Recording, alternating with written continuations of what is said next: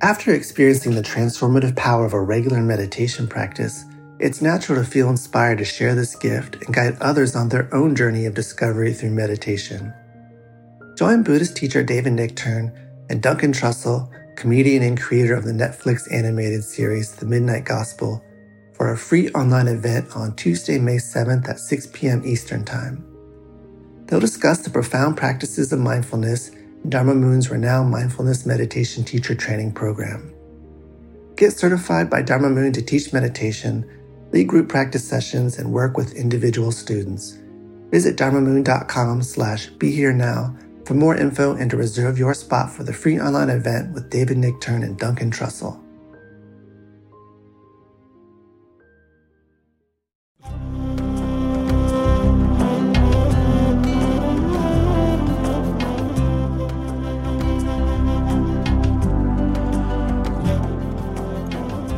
Welcome to the Jack Kornfield Heart Wisdom Hour. We are delighted to share with you Jack's innate common sense wisdom and his clear, open heart. If you are interested in supporting Jack's podcast, go to BeHereNowNetwork.com slash Jack. I'd like to talk with you a little bit about what's happening and about some of the medicine that the Dharma might offer us in the world at this time. And I realize that I can't speak as the expert and the sage because in my heart, I feel a lot of grief. I'm brokenhearted. I feel worry and outrage and I'm activated and I also feel hopeful in some way that maybe something will come out of this.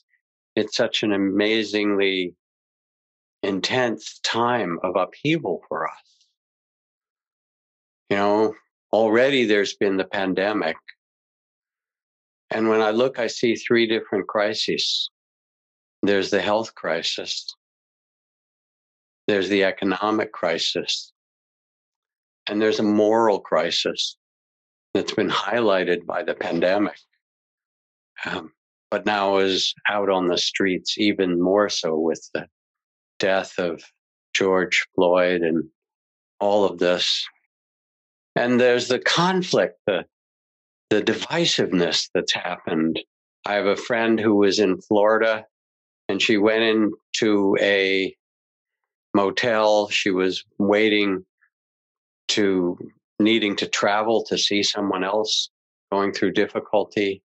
She had booked a motel and she walked in wearing a mask. And the person behind the counter said, we don't want no liberals like you in our motel and sent her out. And she got the same kind of response going into some stores. There's this divisiveness that's been sown, you know, and some of our leadership might hold up a Bible in their hand at the same time that people are being, young people are being tear gassed a few blocks away. We need something else. We need a whole other way of living with one another. And what's true is that, pandemic or not, we are all subject to the pervasive virus of racism. Today is the 99th anniversary of the Tulsa massacre, when, because some young woman said something about a young black man. Nothing even happened, she said later. The entire neighborhood, blocks and thousands of people, hundreds were killed, were massacred. And it's only one part of the history. If you go to Alabama and look at Montgomery at the national memorial that has the names of so many who've been lynched and the terrorism over the years. It's only a little piece of a picture that's still so alive that if you're in a black body, you can't necessarily go jogging and feel safe for your life. You can't bird watch in Central Park. You can't sit in your own dorm in college with impunity. You can't get pulled over the, by the police driving without worrying that it might lead to your death. And what happened to George Floyd is just one more painful example of the centuries of racism that I see as the core wound of our whole society. That from this othering, there comes injustice, economic inequality, mistreatment, um, the the differential and the messed up nature of education, the kind of poverty we have, the decisions we make about who we are in the society and who we care for, all stem from this white supremacy and this core wound. And if I wasn't 75 years old and a bit concerned about the virus, I would be out kneeling in front of the buildings in the center of power here in San Francisco with so many others or on a street corner. But I think more importantly than that, I want to listen, stop and listen deeply and not rush to fix what's happening, but somehow learn even more fully and deeply from my African American community, from my Black and Brown community, to really understand. And I think that's what's asked of us in this time, more than anything, is to show up and to listen deeply. And then when we think about how we might respond, I have some stories to tell you. Long ago in India, a true story, I believe. The greatest emperor of the last thousands of years in India was Emperor Ashok or Ashoka.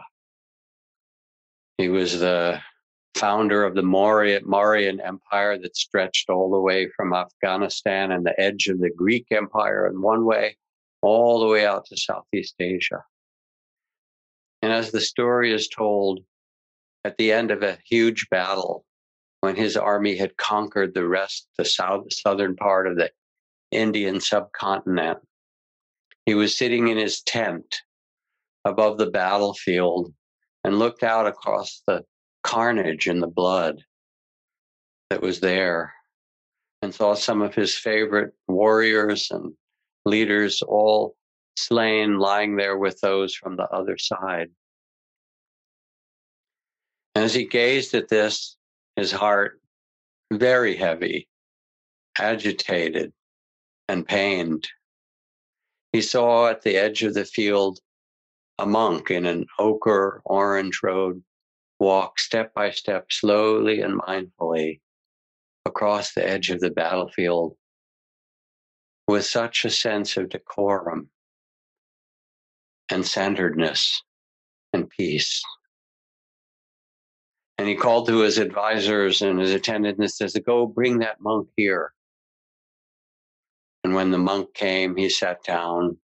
And the king said, I who have everything, who control the lands as far as you can see in every direction, do not have the one thing that you have. I do not have a peace of heart, a peace in my heart. And so the monk began to teach him. And Ashok became a true follower of the Dharma. And in the years that followed, and we see them now still all across India, in all the corners of his empire, these great, what are called Ashok stone pillars that are inscribed with his edicts that say, In this kingdom now I declare the protection of all people in all stations, all castes and creeds. In this kingdom, I create a kingdom based on the establishment of virtue, of compassion and truth telling. In this kingdom across the lands, I abolish harshness and cruelty. And in this kingdom, I decree we will have mutual respect among all religions and spiritual traditions. I decree that we will protect all animals. And these are still written in stone all across the whole great Indian subcontinent. King Ashoka, Emperor Ashoka asked that monk, Teach me how to love, teach me true leadership. And he listened. It's said in the time of the Buddha that on one occasion he climbed to the mount, the top of Vulture's Peak, with a whole retinue of monks and nuns, and gave what is called the fire sermon. He said to those gathered, My friends, everything is burning. What is everything burning with? This world, the world of visible and auditory of all the experiences of our life. It is burning with the fires of greed. It is burning with the fires of hatred. It is burning with the fires of delusion. And seeing these clearly, the wise ones becomes aware of this, becomes weary of greed and hatred and delusion and clinging to all of these, releasing the grasping of this. One turns one's heart toward freedom. One steps out of the fire.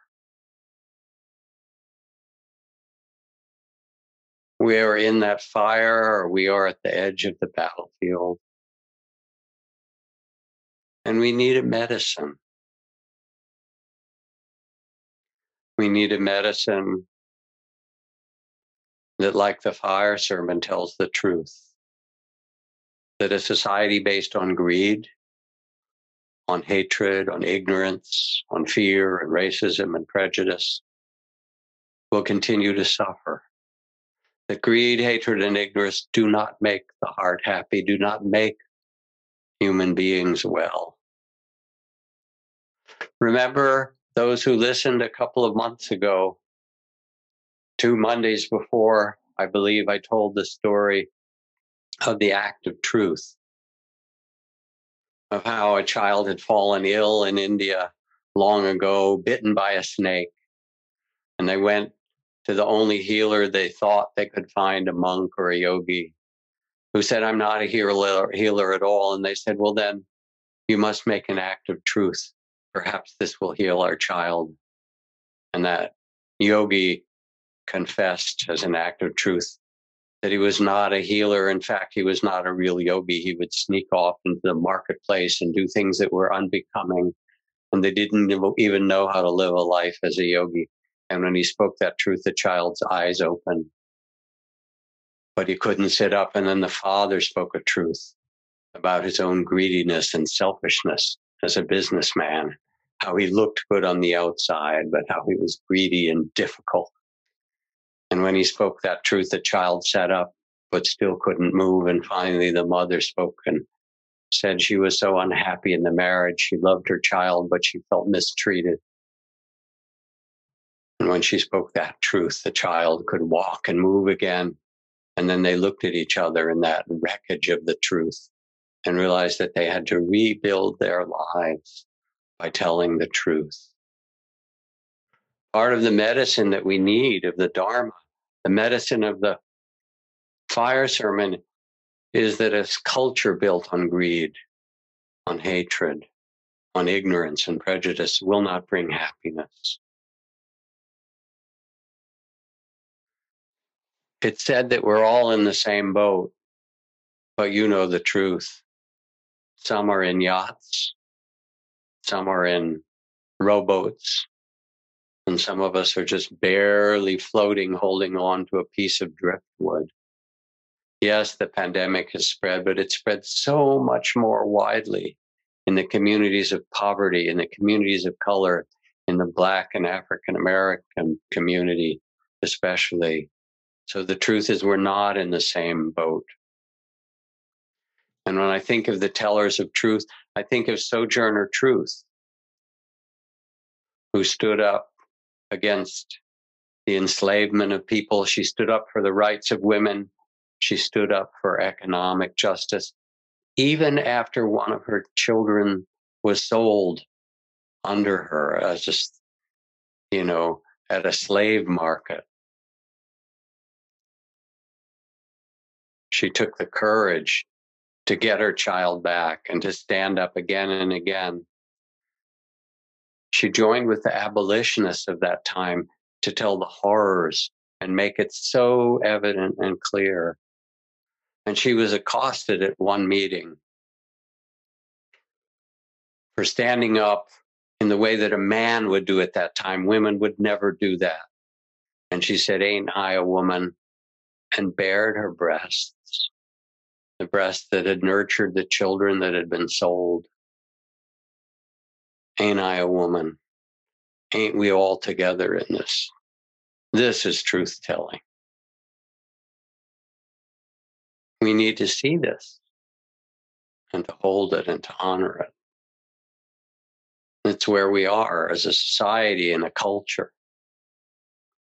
I was in San Quentin prison, invited by Jacques Verduin, who started the Insight Prison Project many years ago in connection at first with Spirit Rock, and I was a part of that board. It was a graduation from the GRIP program, Guiding Rage into Power, and Jacques has done amazing work in San Quentin. And at one end of the room was a stage in which 150 men stood in their graduation gowns and caps, like graduating from college. And at the other side of the room, the largest in San Quentin, were 300 people, local mayors and members of the state board of corrections, corrections officers, family members, politicians, and these men stood up. They had a valedictorian for their class. They'd spent a year training, guiding rage into power and anger management,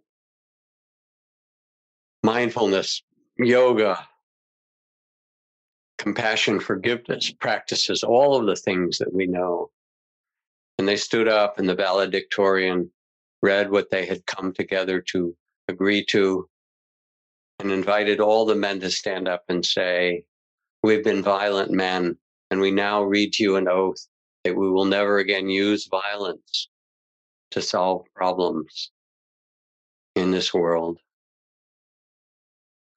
And then they offered as a group an apology for all the suffering that they had caused to families, to individuals, to people who died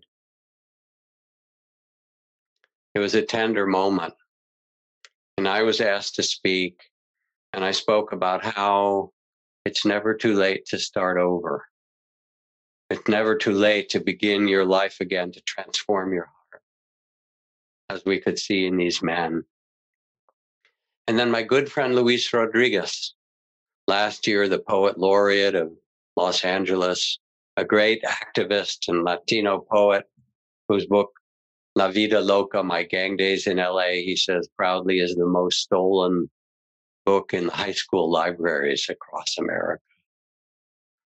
He stood up to read a poem and he reads a poem like a sacrifice, like he lets blood come from his veins through his work, his words, all that he's lived and the times that he's worked in prisons and with gangs and in the barrios in his own life. And he said, I can't read my poem. I can't read my poem because you all have apologized to us.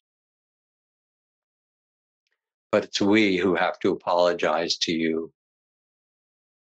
Because almost all you men were born in circumstances of poverty, born in areas of injustice. You've all been subject to racism.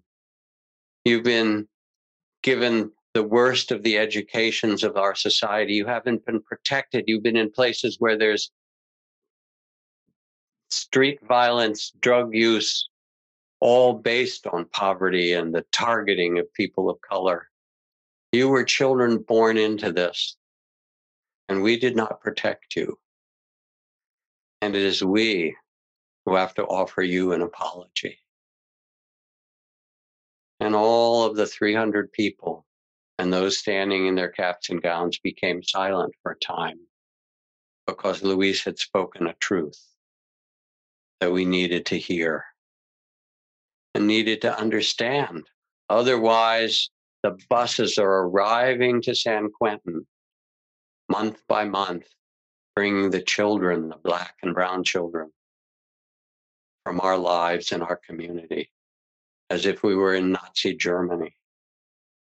And we have to make a difference. There's an African proverb that says if a child is excluded from the village, they will burn it down to feel the warmth. If a child is excluded from the warmth of the village, they will, from the village, they will burn it down to feel the warmth. And this is part of what we're seeing on the streets that there's no other way to get the attention of America. Another truth that we see on the streets beside this huge cry is the militarization of the police. It got much more so with the war on drugs that's been such a travesty. And if you want to understand, you can read a book like The Rise of the Warrior Cop by Radley Balko. Or you can just reflect on the fact that we're a warlike nation, that in my lifetime, we've almost never been at war with someone in the world. We spend more on our military than all the other countries put together almost. And we sell more killing machines across the world, billions and billions and billions of dollars. And then we wonder why we're not safe.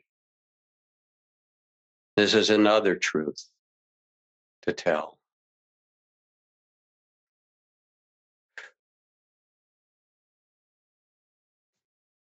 And I speak this as a white person because I can do things, I can protest and march and write to people and be active and vote. And I've done these things and I will. But then I can go home and have a beer if I like beer, or watch a movie or forget. But if I'm a person of color and especially if an African American or an African American male, I can't walk into a store. I can't walk down the street. I can't be stopped by the police without over and over and over fearing for my life, noticing the way people are looking at me as if I'm different, as if I, who was born a child like everyone else, got mixed in this insanity of madness of what color are you? Blue, red, yellow, green, purple, as if that denigrated and denies your humanity. And I can step away from it. But for others, it's the reality all the time. And this is another truth. And we need to hold the truth. We can't just put it aside and go on with our business. There's a story of James McNeill Whistler, the great painter and artist. He enrolled at West Point. And as an artist, he kept that art going while he was doing his military training. And in an engineering class, Whistler was asked to draw a picture of a bridge that the military might build as part of their exercises. And he drew a beautiful picture with, with a stream and a curved stone bridge over it and sh- drew in it two young children fishing from the top of the bridge. And the angry officer said, Whistler, get those children off the bridge. So he has submitted the next drawing, and he had the children fishing from the side of the river. And The officer got more angry and he said, Whistler, get those children out of the picture. And he redrew the bridge again. And this time there were two little gravestones at the side of the river. And at that point, Whistler realized that he had to quit. That his truth was, as an artist, as someone who could see the natural world and the beauty of children and life, that he couldn't live in that military engineering mindset. He stayed true to himself. And you need to do this. You need to stay true to yourself to add your voice and your paintings and your songs and your poems and your passion for what Thich Nhat Hanh said to us the next Buddha is not coming as an individual, the next Buddha is the Sangha, the community itself. And yet there's a still bigger truth. The suffering we carry is not the end of the story. Yes, there is suffering. And yes, there is an end to it. There's an end to greed and hatred and ignorance in ourselves. Through wise speech, wise livelihood, wise mindfulness, wise compassion, all the steps of the Buddhist path. This is why we practice. It's the very practices that changed Christiana Figueres, who was trying to put put together the Paris Climate Accord and became so depressed and undermined by the conflict. And friends told her she need to get out and go down to visit Thich Nhat Hanh Plum Village. And despondent, she went.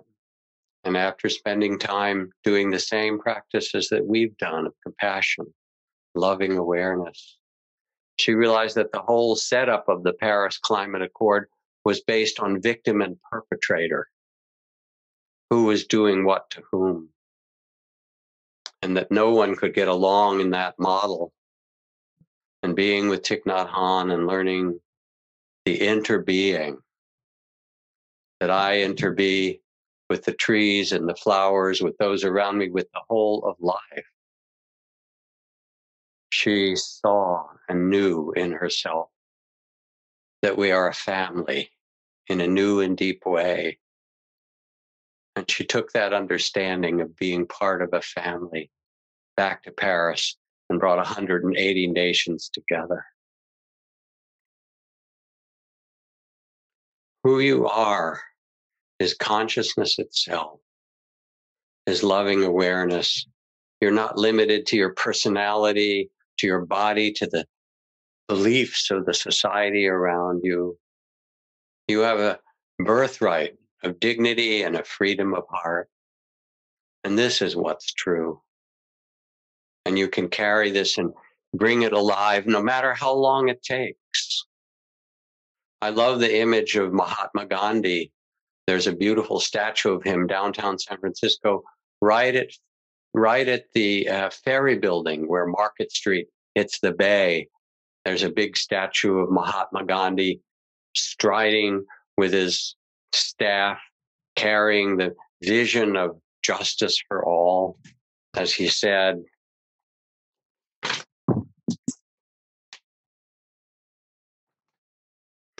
if you make laws to keep us suppressed that are wrong without taking us into confidence or care, these laws will merely adorn the statute books. If you misuse them, we will never obey them. Award us what punishment you like, we will put up with it. Send us to prison, we will live there as in a paradise. Ask us to mount the scaffold, and we will do so laughing. Shower what sufferings you like upon us. We will calmly endure and not hurt a hair of your body. We will gladly die, but we will not so much as touch or harm you. But so long as there is yet life in our bones, we will never comply with your unjust laws. And the beautiful thing about the statue of Gandhi is that someone climbed up on it and put a mask. So here's Gandhi going out in the streets, as everyone is, you know, who's joined the protests in San Francisco. He's with them, wearing his mask, socially distancing as he might, and carrying a truth And it doesn't matter how long it takes, how long they say, however long it takes, if it takes 500 years, there's only one direction to go. So on my website are 75 things that people can do, that white people can do to speak up, to stand up for justice, to become brothers and sisters and family to others of all races and colors, to interact and make a difference and change the government, to change the education, to change the economic system. Never underestimate the power of the human heart to transform the world, however long it takes. This is the source. And our task, like Gandhi's, is first to sit quietly, to come into the great heart of compassion as we did this evening, and then to rise up with a steady and compassionate and peaceful heart and become love in action. That is what the world needs. It needs love, and it needs love in action. And it needs it from me and you